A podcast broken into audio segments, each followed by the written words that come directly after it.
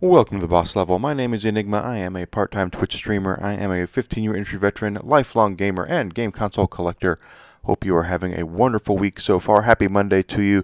I am taping this podcast March 12th, the day before it posts. So it's a little later than usual. But, uh, you know, things happen. You know, uh, I meant to do it yesterday, but we had a busy day taking the dog to get groomed and, and uh, things like that. So, not to mention today it's snowing, and then we had daylight savings. So, you know, here in the States, we have two times a year where we set our clocks back and forward. They keep talking about eliminating it, but I don't know if it's ever really going to happen. It's just a talking point for our, our moron politicians. But uh, we just lost an hour. We just set our clocks forward. So uh, I was laying in bed this morning and I looked at the clock and it said it was 9:30 and I was like, "Oh my gosh, it's 9:30." And I thought, "No, it's 10:30 because you didn't set the clock last night." But that's that's okay. So, uh, got lots of rest. Feel really good about everything. I'm what, nice and rested because uh, I've been sleeping a little better. So that's that's excellent, excellent, excellent to, uh, for for me. And hopefully that'll tear into the week. Uh, you know, next week Monday, as you're probably listening to this, I'm probably doing payroll at work. So uh, that's definitely on my agenda for doing that, and I, I certainly hope that uh, I will get through the work week very well without any incident. And I certainly hope you are doing the same thing. Hope everything is going great for you. So let's go ahead and get the plug stuff out of the way. I am a part-time Twitch streamer. I put, stream every Friday and Saturday night. Uh, last week I did stream Tuesday and Wednesday as well because I had the opportunity to. I do take those opportunities when I get them. But as of uh, right now, it's Friday and Saturday nights, usually between 9 to 9:30 Central Standard Time till midnight to 12:30. Last night I went a little longer than usual, just because of the I had I had a couple of raids and I had I had a big audience for a little while, at least for me. I had up to 10 people, which was nice, and uh, so I, I streamed a little longer. We're still playing Hogwarts Legacy right now with our Dark Wizard build. I did get the Cruciatus Curse last night, so ooh, I've been casting that like crazy. That's that's kind of a fun spell to use.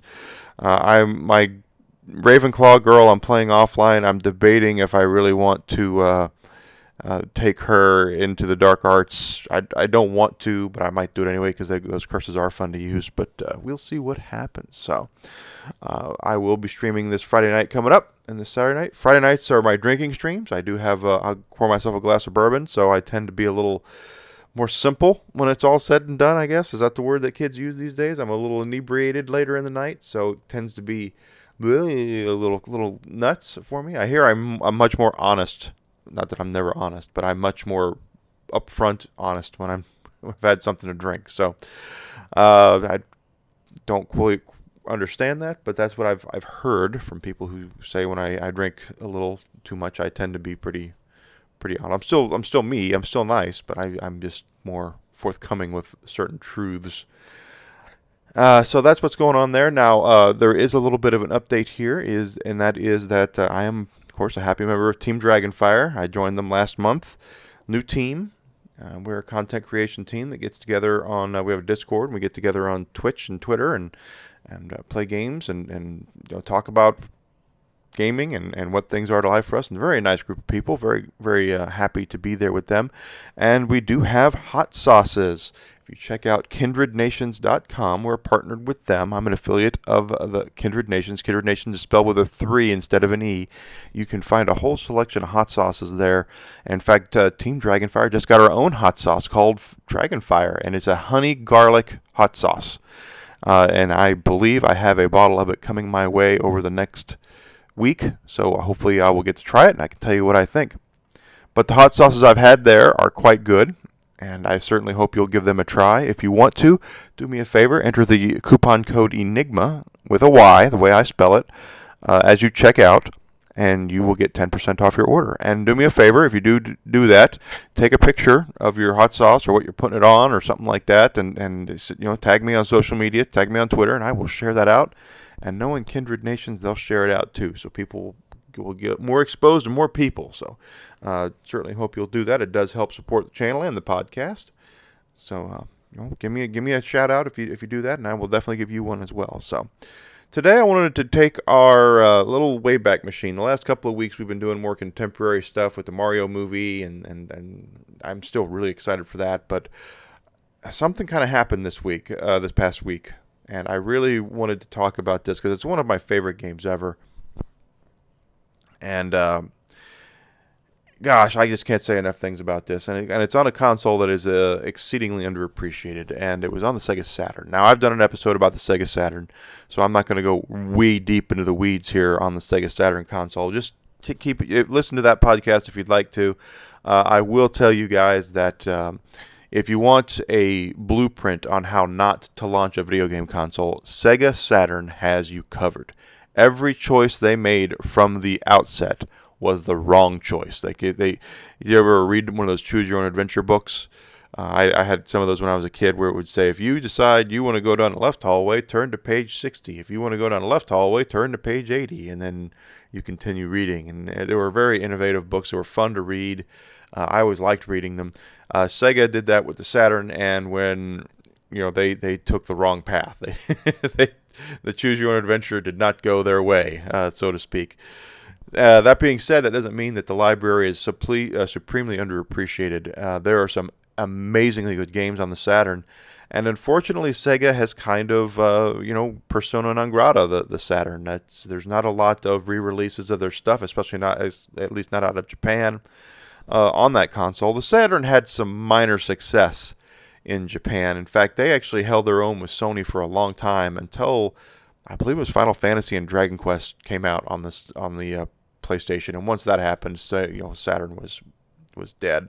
Uh, of course, Saturn had a lot of anime games for it, and something that uh, happened a lot back back then was uh, you whenever there was a popular anime on, they would release a a game for it on on the consoles, and a lot of them that I played anyway were kind of yeah, you know, they were just kind of there. There was always this big thing about games coming from Japan, and uh, this actually ties back into the game we're going to talk about today, where we only got something like less than half of the games that came out of Japan.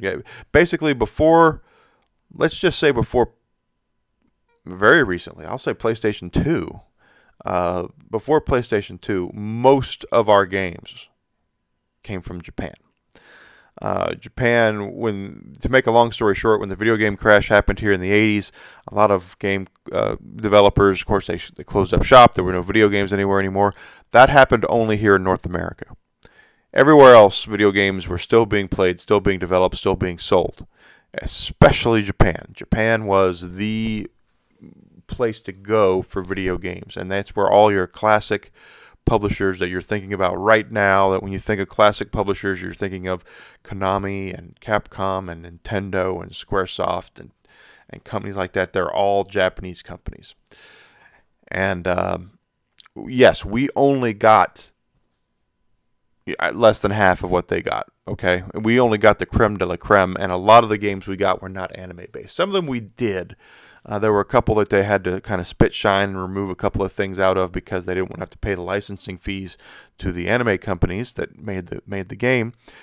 But for you know, Dragon Ball comes to mind immediately. There's a game on the NES that's obviously a Dragon Ball game, but because they didn't want to pay Akira Toriyama and Shonen Jump, it suddenly missed all of its Dragon Ball stuff, and it just it was it, they just took it all out, and that's how that worked basically. Now that all being said, we did end up with uh, some stuff that came out here that was pretty good, and, and basically, the Se- Sega w- was was big into having a lot of anime games as well. Uh, most notably, the game we got over here that was a big lawsuit over, in fact, was a game called Magic Knights Rayearth. Magic Knight Rayearth. It was the last game released on the Sega Saturn. I do have that, uh, and it's made by the company or published by the same company that published the game we're going to talk about today, Working Designs.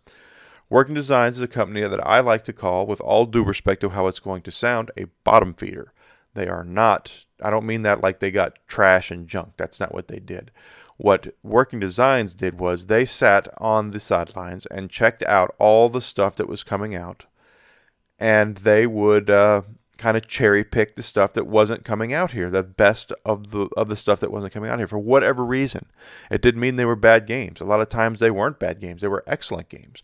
But because of the fact that they maybe uh, American developers and publishers thought they looked too Japanese, they were too anime. Maybe it's because they didn't think that uh, people here would get it, or, or whatever. They would they released a whole ton of games over here that were for lack of a better term, you know they were bottom fed game. They weren't games that weren't going to they were not going to be released here for whatever reason. They were not going to be released here. And Working Designs was a company that would they didn't make anything new.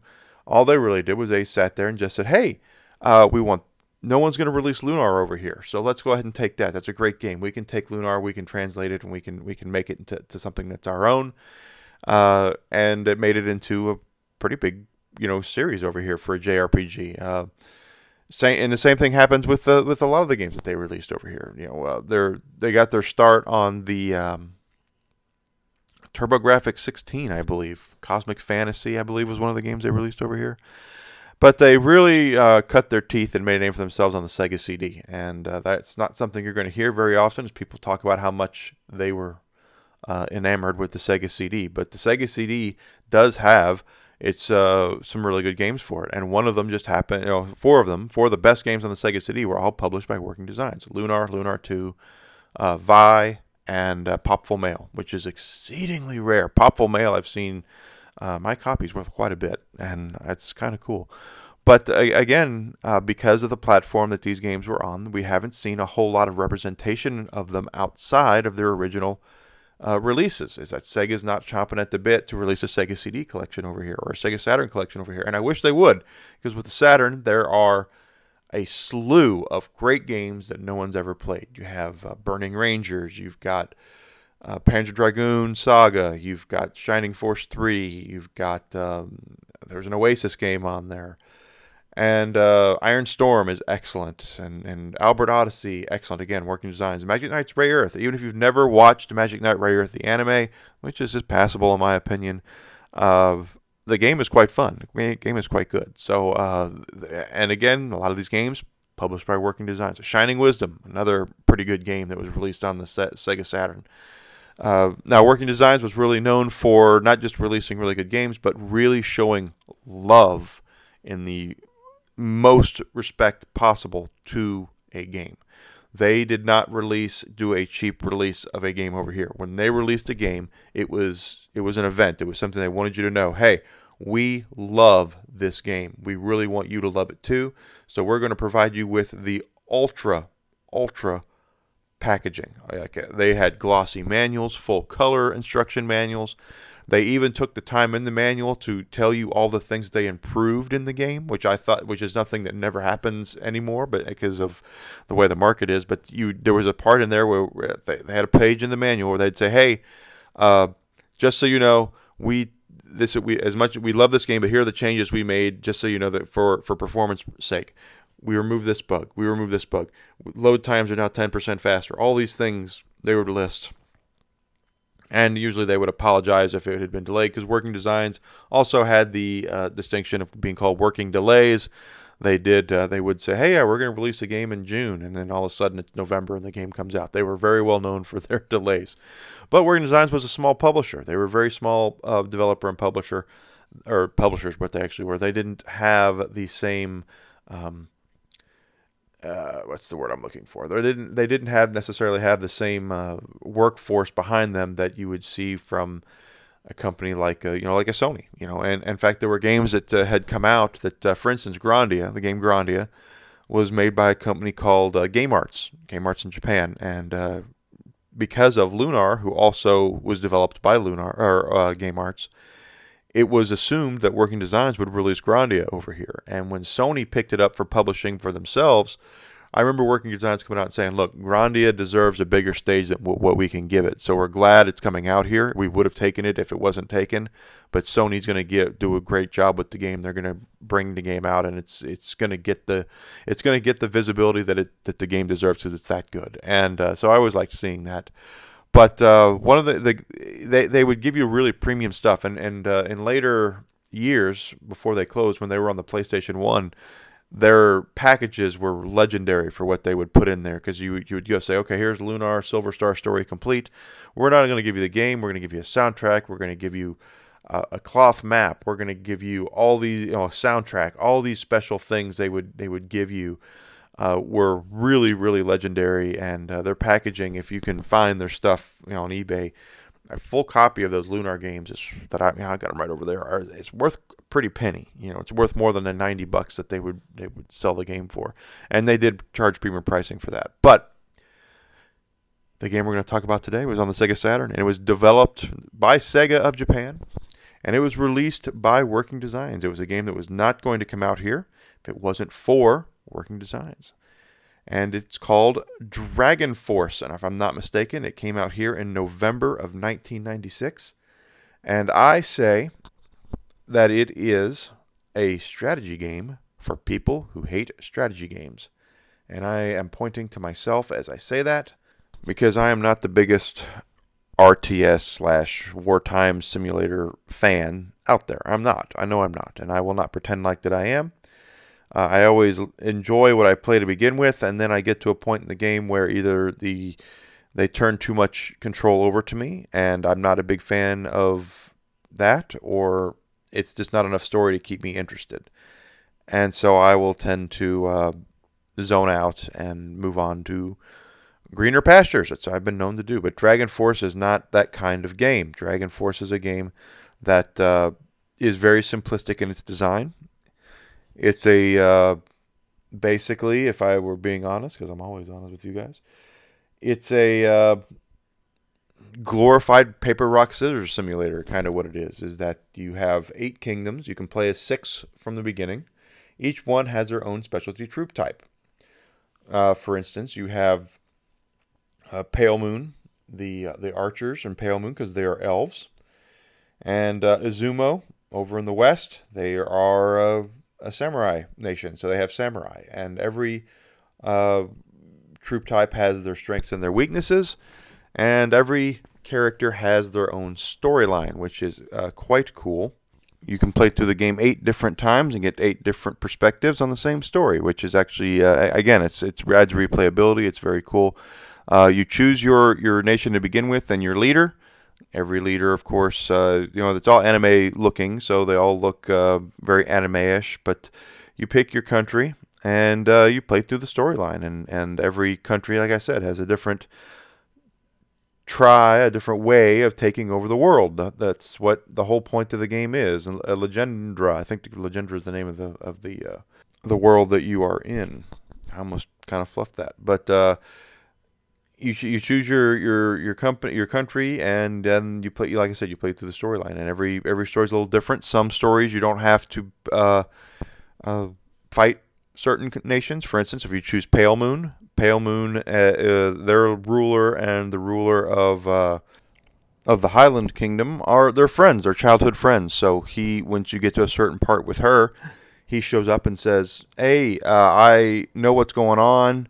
Here uh, I need your help. I need you to take over my kingdom and and uh, take care of my people while I am away taking care of this. So you don't have to fight Highland.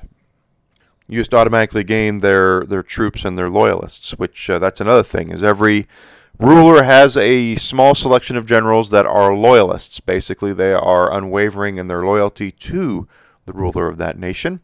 And uh, they also specialize in the same troop type usually of the uh, the person who is in charge. So for Pale Moon, her her loyalist generals, for the most part, like her, specialize in archers. There's one or two I think that have uh, soldiers or something to that effect, but uh, that's their specialty troop type. Is uh, Pale Moon is, is troop type for uh, for archers. So uh, once you, you do that, you set out, and your your goal is to take over the world, take over every country, and and you start in your country and and uh, move into other other nations. And like I said, the the roadmap to destroy to, to taking over the world for every nation is completely different. The best nation in the entire game, in my opinion, to start with, is uh, geez, I can't remember the name. Tristan, Tristan, the Tristan Empire up there, because they have the best troop type to begin with, Harpies. Harpies are very, very strong against everything except mages and archers. And just guess which nation happens to border Tristan? It's Pale Moon. And what's their specialty type? Archers. So getting started for them is is it's while once you take over Pale Moon, the rest of it's a breeze because arch because uh, harpies just whip through everything. uh, so it's uh, it's very cool to to take different things. The the, the uh, topaz, I think, is it topaz? That's the one that's in the direct center. I'm looking at a map here to make sure I'm, because I don't remember everything. I really don't. Topaz is the nation in the center, correct. Very center of the map is Topaz. And Monk are their specialty type. You're in the very center of the, of the map. Everybody is attacking you at the same time. Everybody. So what I do when I play through as uh, Topaz as ruler, I just abandon Topaz and we go up north take over Tristram first, then come down to Pale Moon and go and whip around because there's just no way you're going to be able to hold everybody off uh, at the at the at the same time. You know, at the same time. Uh, you, you like I said, you do have your uh, your loyalist generals, and then you will actually recruit other generals. They're more of a vagabond though that uh, you you'll recruit them from from castles at the end of the week, or when you take over, if you you know whip through a uh, a country or a castle, I should say, and you capture their the enemy generals there, you can actually recruit them from your jail. You can say, hey, you know what? No harm, no foul. You want to you want to come hang out with us for a little while? It's uh, we'll we'll treat you better. And some of them will say yes, and some of them will would rather stay in jail for a little while. And you just uh, you just uh, keep trying, and eventually, sometimes they will, and sometimes they won't.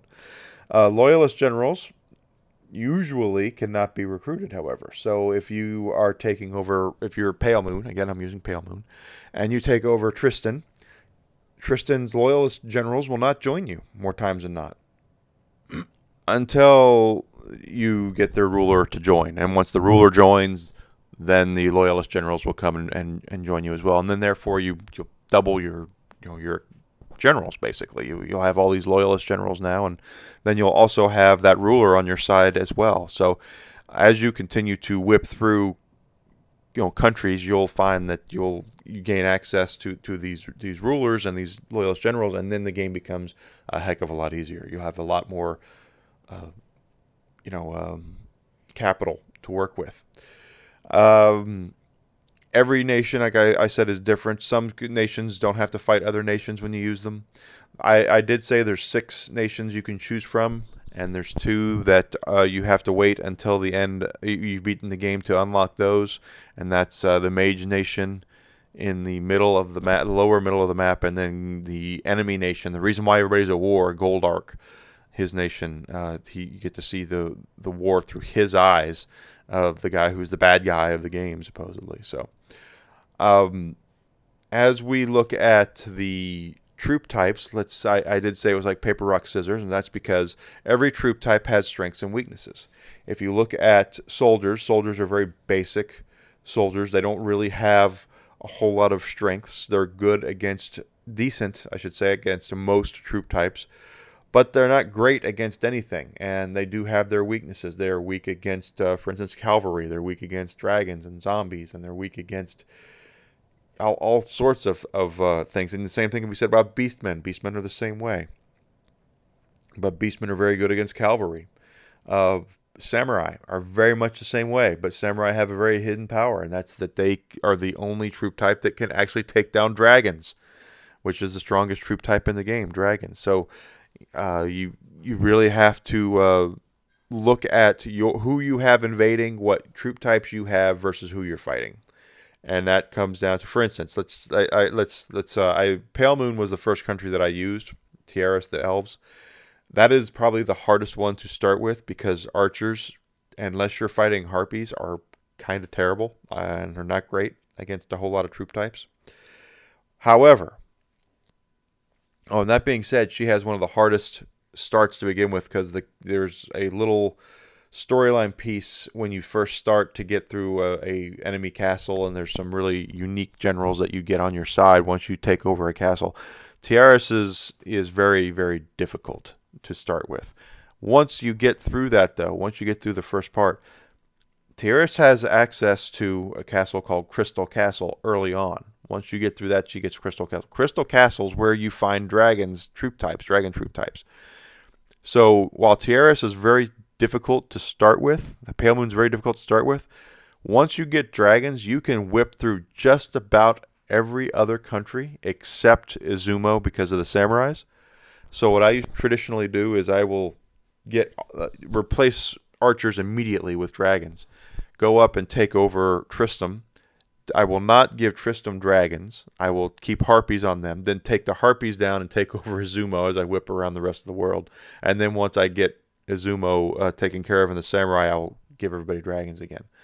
Uh, you have a week. Everything's done on a weekly basis in this game, where you you'll start and then once your turn is over, you go to like a session where your ruler has an audience with your generals, and you get to find out what's going on. You know how look all the this the we take over these castles. These generals performed exceptionally well and you know we we should really look at rewarding them or you know what whatever is what it is and this is where you actually get to uh, give awards to your uh, to your uh, your generals and your loyalist generals usually will stick by you there's one or two uh, I think Scar in Tristram is one of the ones that if he feels unappreciated he he leaves but uh, just about everybody else that's loyalist you don't have to reward for uh, for a good performance, but you kind of want to anyway because you're going to use them more than you you would other characters. So you want to, uh, re- but your vagabonds, the ones that you've hired, the ones that you've freed from prison, things like that. If you do not reward them for a job well done, they could leave. They could leave your service and join the enemy. So you want to make sure that if you you go through your when they're telling you who performed well, take note of who performed well and make sure you reward them with an award. And an award that you get for I think every victory you get an award or something to that, to that effect. You want to make sure you as they get awards they can command more troops up to 100 troop types. So uh, you, up to 100 troops of, of any type I should say. So if you have a guy that has 30 soldiers, you give him an award, he can now command 40 soldiers. And then next week you use him again and he wins, you want to give him 50 soldiers and 60 soldiers, up to 100. So uh, the, as they become more trusted, you give them more more uh, more troops to command. They be, they stay loyal to you. It's basically how that works. Uh, it's incredibly simple once you know realize how it works, how the game uh, works, and it's insanely addictive. I, I can't tell you how many times I've been playing that game where I'll sit there and go, okay, well, at the end of this week, I will go ahead and uh, and and be done. You know, I'll I'll save the game and and come back later, and then I'll go. But I've almost taken over this castle. I look at that; they're down to their last two generals. I can do this. Let's go ahead and see if we can finish. Let's finish this up, and then you go go. Okay, I'll finish this up, and then you wait another week in the game, and then you realize, gosh, I really, I'm almost done with this kingdom. Let's see if I can beat these beast men down and take over their. Let's let's do and, and you just continually do that, and uh, it's addictive and it's crazy how much you will play the game, trying to just find a place to stop. It's that good, and uh, of course, once you complete and and take over all, the entire world, then the actual story takes place. Who's pulling the strings behind the scenes? What's actually going on? And uh, then you'll actually have to you know go even further. There's some plot twists I won't get into here because you really want to uh, do it for yourself. Um, unfortunately, as I as I record this on March 12th, 2023, there is no way to play it outside of emulation and on the original Sega Saturn hardware, and it is one of the rarest, rarer, rarest, rarer games on the Saturn. I was looking on eBay, and it's worth couple hundred bucks, and that's about right for Working Designs games. I, you know, I'm not blowing smoke here. Usually, a Working Designs game, if Working Designs did the game, you could automatically assume it's going to be triple, at least triple digits for, for it because of the fact that everything about the game was was taken care of and and and polished and nearly perfect, quite honestly. Now, that being said, Working Designs was one of the first publishers in my memory that did what I like to call what we hear all the time now is localization. Localization is not a translation. Translation is you just take what's there, you translate it over, and uh, you, you see what it is, and, and, and you read it as it's as it was intended originally in the Japanese language. If you look at a lot of games that had come out over here prior to Working Designs, a lot of the role-playing games in particular, you will see a translation, usually by someone who's Japanese trying to translate into English uh, which makes sense because I believe Japanese people are taught to speak English in elementary school or in, in, in school. And uh, but that being said, that doesn't mean they understand the idiosyncrasies of English. They don't understand idioms. They don't understand a lot of our sayings that we have over here. You know, a lot of the, the our, our memes, I guess you could say, is the best way to put it they they don't have that inflection the same way we do. Just like they have jokes and stuff that we we don't get. We we don't get over here. So there's going to be differences in the cultures. So localization is not a one for one translation. What Working Designs would do is they go into a, a game script and go, this doesn't make sense, this doesn't make sense, this doesn't make sense, and this doesn't make sense. So let's replace this line of dialogue with this, and this with that, and this with that, and it. Uh, it changed the tone of a lot of the games because Working Designs was very well known for their humorous localization of games. They weren't serious translations. They were usually uh, there was a lot of jokes. In fact, in Dragon Force doesn't get away with it. I remember one guy, uh, uh, one general. I remember uh, one of the random types, one of the vagabond types, will say, "You know, you're more annoying than the phone the phone company." You know, things like that. Uh, and you just go, "That's kind of out of place. There's no phones here." In this uh, medieval kingdom, you know, this medieval world. There's no phones, so it would. There's a lot of stuff that doesn't make a whole lot of sense according to the the type of the area that the game is in. Uh, Lunar Two had a Bill Clinton joke in it. You know, uh, I, I, just remember it plain as day, and there was a lot of of uh, I don't want to say backlash, but I remember that getting uh, some press online because it was released during a time when online was starting to become a thing, and uh, you know, the world of Lunar probably didn't have William Jefferson Clinton as president of, of anything. So uh, for that to be there was out of place. And Working Designs did go a little too far with their humor in some of their offerings. I will 100% uh, uh, say that. Does it ruin the tone of some of their games? Maybe, if you're really looking at it uh, through that uh, exact lens, yes. But uh, you just couldn't go wrong with their selection, what they would bring out over here. They always brought out like the best of the best stuff we wouldn't get, and uh, it was just so nice to to see some of the games that we would we would release that they would release. I'm sorry. Unfortunately, Working Designs is no longer with us. Uh, they closed shop back in the early 2000s, I believe. From uh, what I understand, and and only the the head of Working Designs would know, a gentleman by the name of um, I can't remember his name. But it doesn't matter. Uh, I was going to say Bernie Stolar, but that's not him at all. That was he was the head of Sega when Working Designs left Sega. Uh, he, basically, they were working exclusively with Sony at that time because they were they Sega was not a thing anymore. For whatever reason, they didn't. They never released anything on Nintendo that I'm aware of.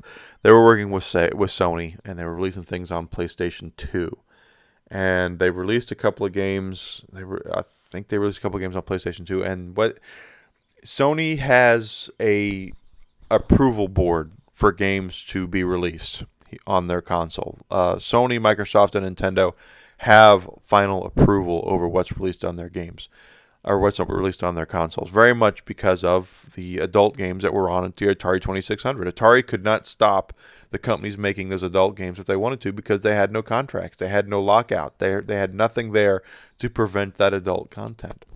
Well, Sony had a very strict review board for this stuff, and uh, if there were, for instance, dating sims did not come out here from Japan, regardless of how good they were, if Sony didn't deem them to be acceptable. And and there were I think the PlayStation One had a couple as Zero Dreams and uh, Thousand Arms were kind of dating sims, but they were secondarily dating sims. They were actually more uh, role playing games. So it was kind of interesting that they would release them over here. But the the rumor is Working Designs had a list of games they wanted to release over here, and they took them to Sony and said, "Can we bring this? Can we bring this? Can we bring this?" And Sony told them no on every one of them. In fact, I want to say Sakura Wars Sakura Taisen was one of those games that Sony or Working Designs wanted to release here, which is kind of funny because as the PlayStation 2 was closing down, Sakura Taisen, Sakura Wars actually came out. Someone else brought it out over here, or one of them. So I always found that to be kind of, huh, isn't that weird? But uh, there was, because it was a dating sim slash tactical RPG and uh, Sony didn't want to bring it out over here, even though even though the Sakura Wars had hit animes and movies, and you could buy the toys over here, and you could buy posters and books and all this stuff. You could buy all of it over here, except the games that they were based off of, and Sony didn't want to, didn't want anything to do with that. So it's just blows my mind. And then we've still never seen the first couple of Sakura Wars games come out over here because they were on the Saturn initially. They were Saturn games, and again, I would Sony say not Sony Sega if you're listening please show the Sega Saturn fans some love, and, and we need some sort of Saturn collection. You do every time you there's a new console out. You guys can't wait to show up with a Sega Sega Genesis collection. We want the Sega Saturn collection. There is a great, uh, deep, great library. This is back when Sega was in their wheelhouse. They had a lot of really good games they released on the on the Saturn. We could really use some Saturn love over here. So, you know, please you know, do it, do it. Uh, don't do it where you're gonna like lower the value of my Saturn collection because my Saturn collection's worth quite a bit of money. But uh, I don't want. Uh, I don't want. The, the the thing is, there's too many good games on that console that have not been released here that we really need to see. We really need to see those come out here. Uh, a game. I, Saturn stuff is really overpriced right now. I was on eBay and I was looking. The reason why I was looking is because there's a sequel. Dragon uh, Dragon uh, Force has a sequel, Dragon Force Two, and I own a copy of it, but it's only in Japan. It's Japanese only. And uh, if you ever tried to play an, an RPG in Japanese when you only read one or two words of Japanese, like I did at the time, you will find out that the game is pretty bloody boring, and it was for me. So I for the most part, kind of shelved it. I played it a little bit, realized I couldn't get into it. I shelved it. I couldn't get into it. Well, modern technology is a great thing, and the internet has brought us a whole lot of cool stuff. And uh, one of them, that one of the things it's brought us is fan translations, and there's emulators with fan translations. Well, come to find out I, that you can go on to eBay and find there are people who have made fully translated versions of Dragon Force 2 translated into English. So I totally uh, was there for that, and I bought a copy on eBay. But while I was there, I was checking out. I can't wait to play it for the record. But while I was there, I was looking at just Saturn stuff uh, overall and just saying, "Oh, what? I wonder what this is worth. That's what this is worth." And Saturn stuff, guys, is so overpriced. It really is. I saw one guy had on there six games and a Saturn, and he was trying to get twenty thousand dollars for it. Now he was asking for it. That's not doesn't mean that's what he got. In fact, I would be shocked and amazed if he got anywhere near that because I don't think it's worth that much. But it's Saturn stuff is so overpriced. It really is. And there's a lot of great games on the Saturn that are worth quite a bit of money. And the one we hear about most, of course, is Panzer Dragoon Saga.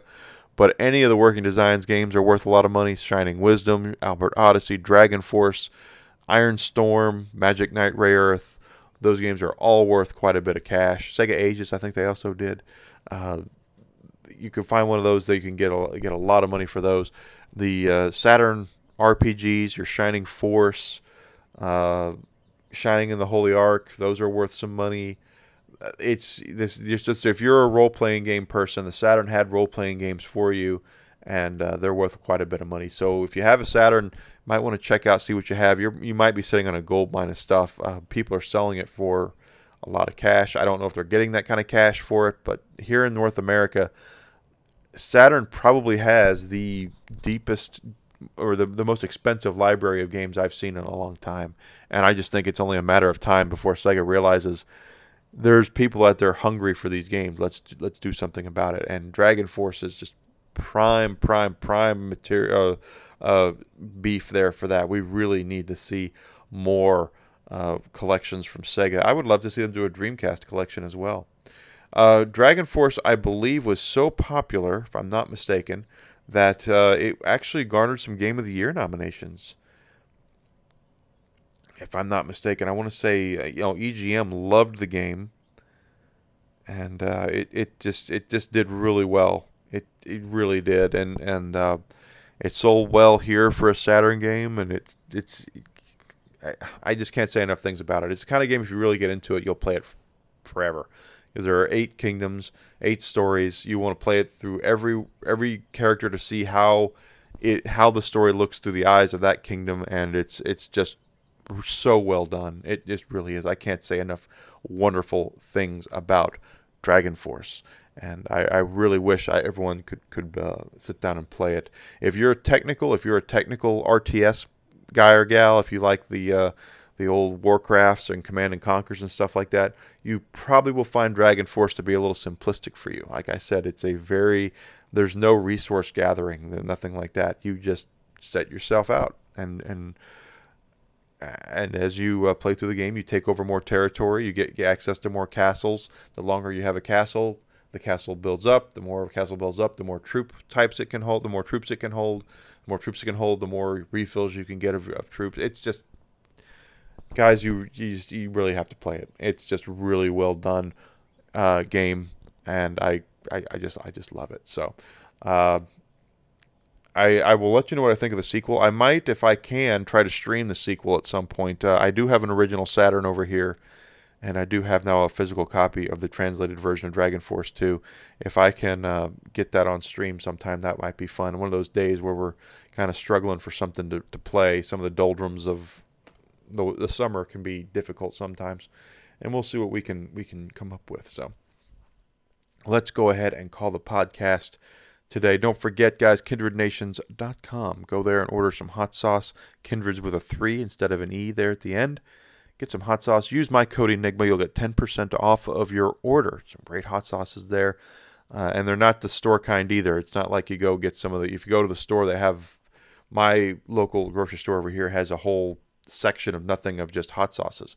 And those are mass produced hot sauces. That's not what you're going to get here. These are these are not that kind of hot sauce. They're very flavorful. They're using fresh ingredients. So go ahead and, and give it a go okay? Would appreciate that. Does help me out. This week Friday and Saturday, I plan on streaming more Hogwarts Legacy. We're getting a little closer towards the end of the game with our Dark Wizard. I think we are in the winter as of last night, which uh, there are four seasons summer, uh, fall, winter, and then spring. So I guess spring will be the last one. I don't, I guess. We'll see. I haven't played, I haven't beaten it yet. And uh, we'll, we'll see how that goes. But drop me a follow on Twitch. Drop me a follow on Twitter. Twitter is where I am most active at Evil Enygma, just like uh, my Twitch. That is my uh, Twitch and Twitter account. I also have Instagram there, but I don't update Instagram nearly as much. Twitter's where I'm most active and uh, try to say positive things because we need more positivity out there in the world today. There's if you want negativity, there's a thousand places you can go, mostly called the news, and you can uh, you can just be as negative as you want to be and and feel like the world's crashing down on you. I don't like to, to, to live like that. I like to look at the positives if I can. Uh, obviously, there's going to be dark times for everybody. I'm the same way. Every you know, couple weeks ago, I had a couple of dark days. I was kind of like, oh God, this sucks. But the truth is, is that uh, you can't. I don't want to live life like that. I don't. I try to be positive. I try to be uplifting. I try to offer everybody I can uh, good vibes. Good, eh, good vibes. I hate that saying that because so many people overuse it. But I try to basically make everybody feel like that uh, they're welcome and that uh, they're needed and they're wanted, and you are, you are. So give me a follow on Twitter and Twitch, and uh, you can converse with me. I'm a pretty nice guy for the most part. I don't uh, I don't look down my nose on folks. In fact, guys, I, I honestly do believe we all have differences, and I like to celebrate those differences. To be honest with you, you're gonna find someone, you're gonna find people who don't agree with you. Uh, right now social media is supposed to bring people together and instead we have tribalism taking place where you have certain groups of people who refuse to communicate or be around people they don't agree with. And there's a lot of different you, just just however however you can divide people we have people who are dividing people based on those things race religion political background sexual orientation all those different things. And personally i don't ever subscribe to any of that. Yes, I have my opinions, and I don't talk about them in in diverse those divisive ways. I just I just don't uh, because personally I'm I'm fairly open about how I feel about things. As fairly, uh, that I don't look down my nose at people because they're different than me. I don't. Uh, the only way you're ever going to grow, the only way you're going to get better, is by uh, being around people who are different with different views, points of view, have different opinions, that grew up differently, different parts of the world, You know, uh, maybe you grew up on this side of the country and they grew up on that side of the country. Maybe you vote one way, they vote another way. There's nothing wrong with exposing yourself to differing opinions. You might learn something. I don't believe that 99% of anybody, of any group, actively hates people. I think that we all want just to get along in the mo- in, in the long run. That we all want just to take a you, you you live your best self, I'll live my best self, and that'll be great. You know, that's I think that's what most people want. It's when you get that that those fringes on every every group has a fringe, and those fringes are the ones who are driving stakes and, and between people. And I, I, I just never subscribe to that. I never do. So. Uh, I my point is I'm friendly on Twitter, so feel free to talk to me on Twitter. I will do my best to. Uh, I try to reply and, and like everyone who talks to me. I really do, and uh, you know, hopefully I'll see you there on Twitch. I am there Friday nights and Saturday nights. I'll be more than happy to talk to you on Twitch and Twitter. I really or, or Twitch. I really need people to talk to there, and uh, you know, I have some some regulars who come in that you know I do what I can to build them up. I do what I can. You know, I'm not a therapist, not at all, but I I will definitely you know do what I can. One of my followers, uh, she just had a an interview, a job interview uh, yesterday on Saturday, and really hoping she gets that job. I, I I am. She thinks she she did pretty well with it, and I hope she did. And just do what I can to build her up. Say, hey, you know what? It'll be great. You'll go full time. You'll have benefits. That's freaking fantastic. And I do that for just about everybody I can. I, I honestly, truly do. And I want you, if you're listening to this podcast, even if you're not listening to this podcast, as long as you are not actively out to harm somebody else, really harm them, I hope you're living your best life. I really do. I hope you're happy. I hope you are safe, and I hope everything's going well for you. So, we're going to call the podcast to a close today. Next week, uh, my uh, schedule will be the same Friday and Saturday. I will tape a podcast. I don't know what I'm going to talk about yet. Lately, I've been playing just this by the seat of my pants kind of thing. but uh, we'll we'll come up with something. Then don't forget the next game I want to play after Hogwarts for certain is going to be the Resident Evil 4 remake. I really really want to play that because I am not the biggest Resident Evil 4 fan. I never have been. So, but I'm excited to play the remake because I like the remakes, and we'll see how that goes. So, I will talk to everybody here on Twitter. Hope to talk to you there. Give me a follow. Tell your friends that I'm here. That would be great. Uh, and uh, any updates I have on the stream, because there are going to be some changes coming here pretty soon, and I hope you will uh, be there with me for the journey as I continue trying to uh, make things better and make things more entertaining and become better at what I do. And and uh, I, I, thank those who have been with me on this journey so far, and we're going to continue moving forward and seeing what comes up next. Okay, so I'll talk to you guys soon. Have a wonderful rest of your week and take care of yourselves.